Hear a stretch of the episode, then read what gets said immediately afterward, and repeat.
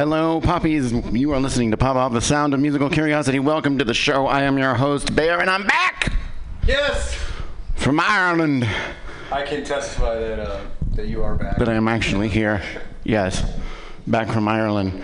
What a great time. And um, just a little anecdote the Irish consider you two to be a bunch of wankers and blowhards. As I expected. The same goes for Van Morrison. Ah, yes. But anyway, it is Pride Month here in San Francisco. That's a big old fucking deal. And a big part of the whole queer culture is the dance music scene. So, this month, I will be traveling through some of my favorite dance tracks throughout the last uh, century, starting with the rock and roll era and the 60s. And one of my favorite cuts of all time from that period, from one of my favorite cats ever, is Duane Eddy. And here he is, although I forget who plays sax on this, but it's fucking phenomenal. But here he is with the great Rebel Rouser.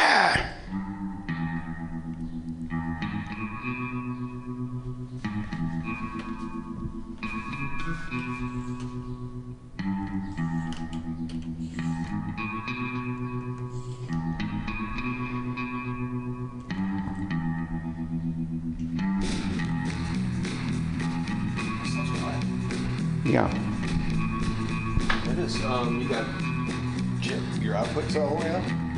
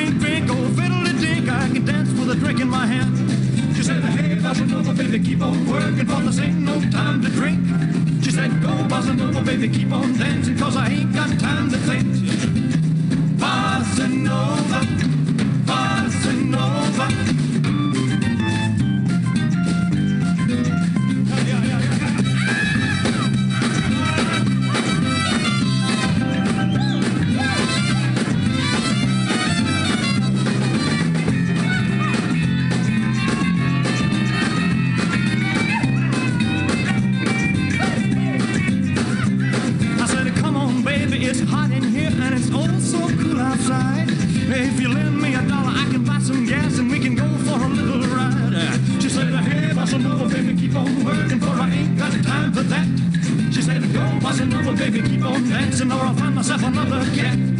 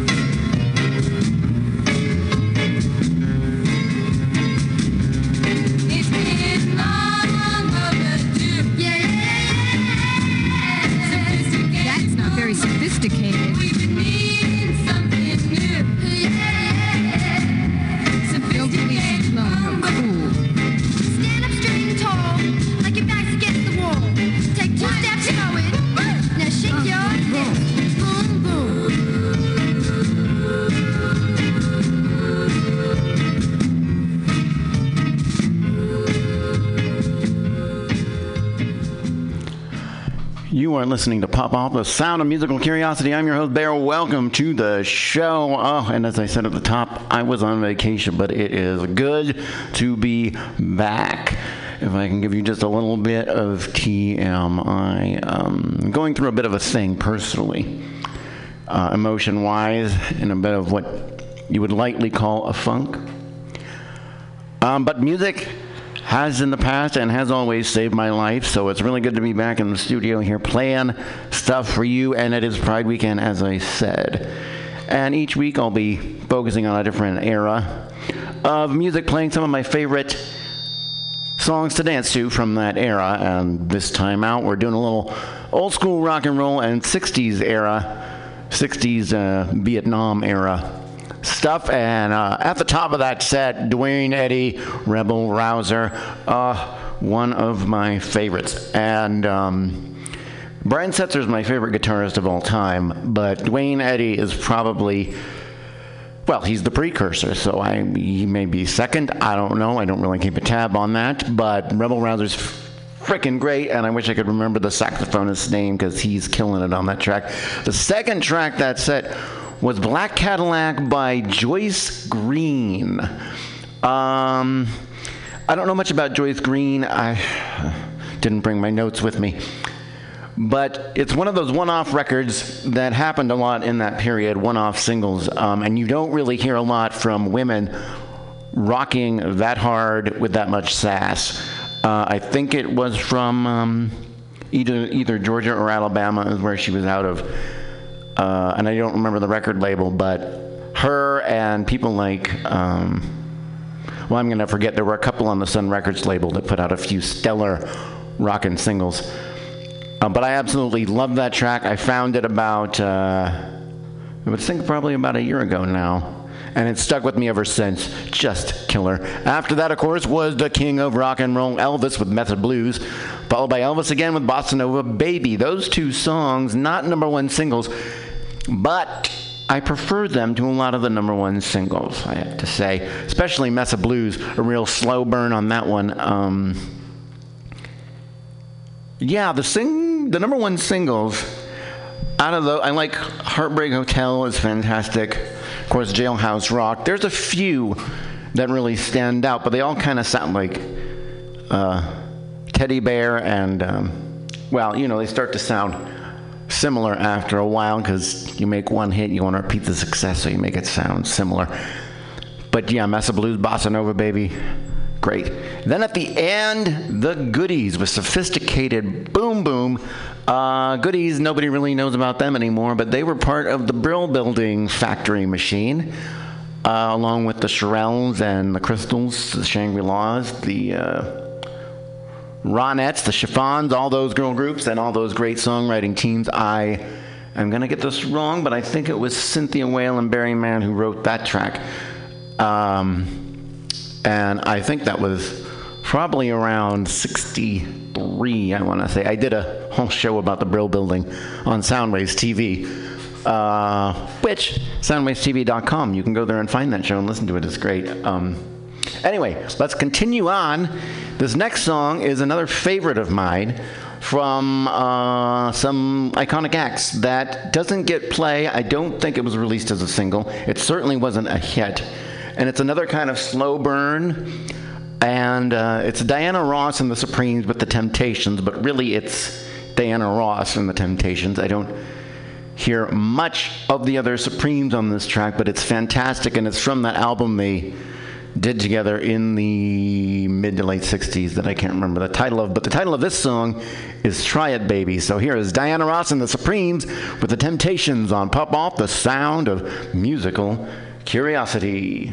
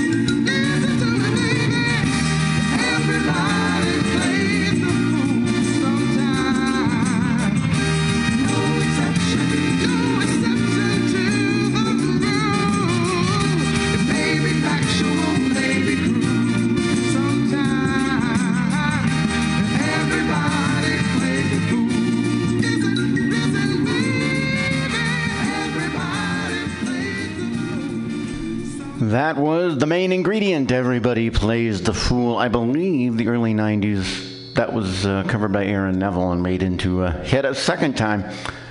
Uh, great tune, that one. Before that, Etta James with Fire. And before Etta James from, I think, 1972. Joy Lovejoy with In Orbit. I absolutely adore that song. Uh, that was a late discovery for me. well, I discovered all this music late, quite frankly. Uh, that's a story I can get to in a moment. But before Joy, Barbara Acklin, some serious Northern Soul, Just Ain't No Love. Another song of hers I really like is. Um, well, now I'm drawing a blank on it. But.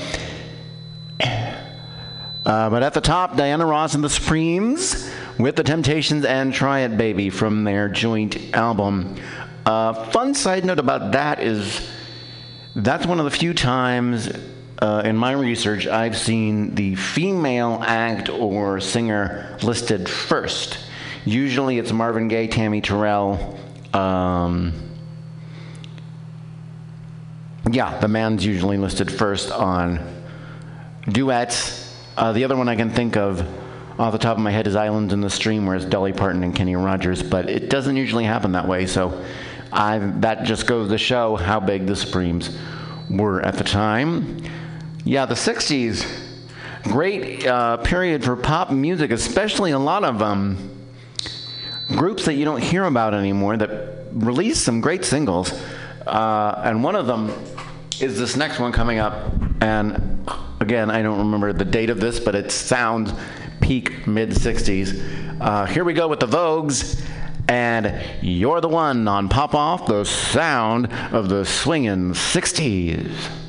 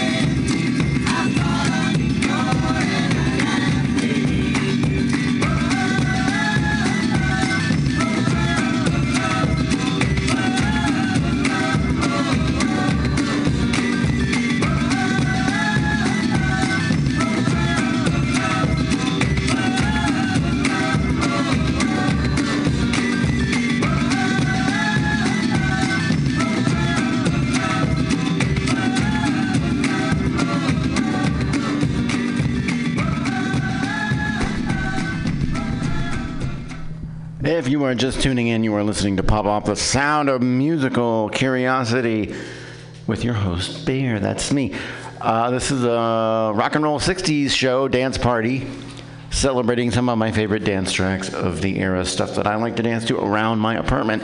And hopefully soon, we'll be bringing to a dance club near you. Yes, I would like to get a night going where we play this music.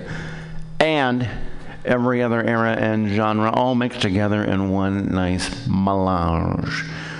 Um, yeah, that was a great set of uh, 60s pop, a lot of stuff you don't hear anymore, some really obscure stuff actually that I learned of thanks to my hero Dave Morey, who used to host the iconic K-Fog 10 at 10, which you can still find. It's on soundwavestv.com, but it's hosted by my friend Dennis Willis now. Uh, so look that up. But at the top, we had the Vogues with You're the One, a big hit for them. A great track. And then the association with Windy, um, which started off a, a streak of songs that all have sort of a similar, uh, that sort of similar 60s marching beat that I absolutely love. Um, the, association, the association was followed by Marty Wilde with a song called Abergavenny. I have no idea what that is. Uh, I think that whole marching uh, band sound was uh, copped from the Beatles.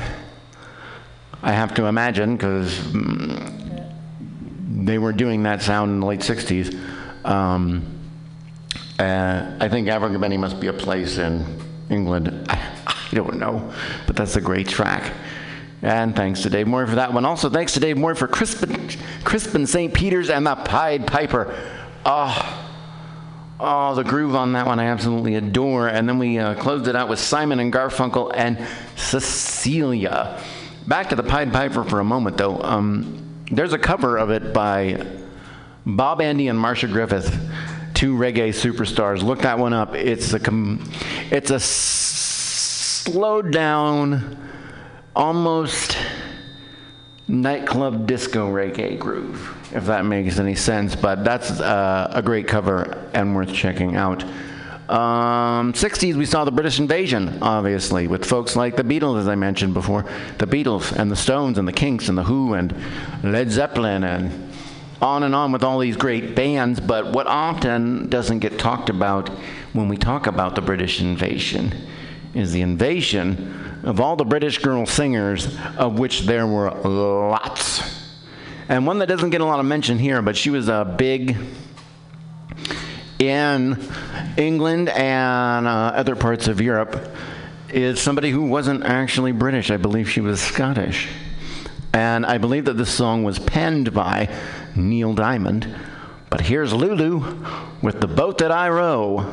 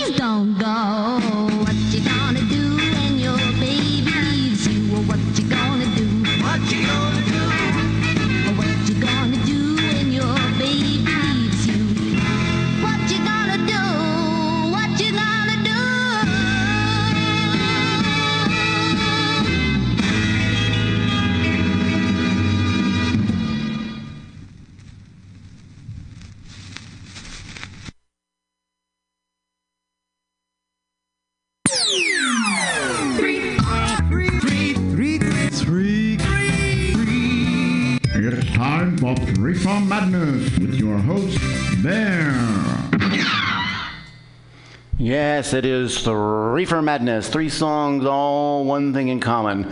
So, what do you do when you got an artist that you really like and you can't decide which song to play? Well, you play them all. Here's Evie Sands with You've Got Me Uptight on Pop Off the Sound of Musical Curiosity.